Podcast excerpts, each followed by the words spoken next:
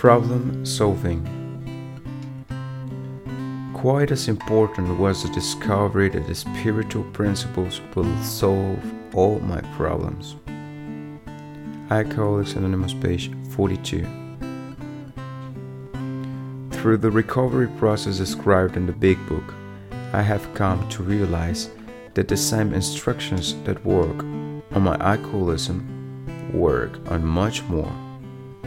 Whenever I am angry or frustrated, I consider the matter a manifestation of the main problems within me I alcoholism. As I walk through the steps, my difficulty is usually dealt with long before I reach the 12th suggestion, and those difficulties that persist are remedied when I make an effort to carry the message to someone else.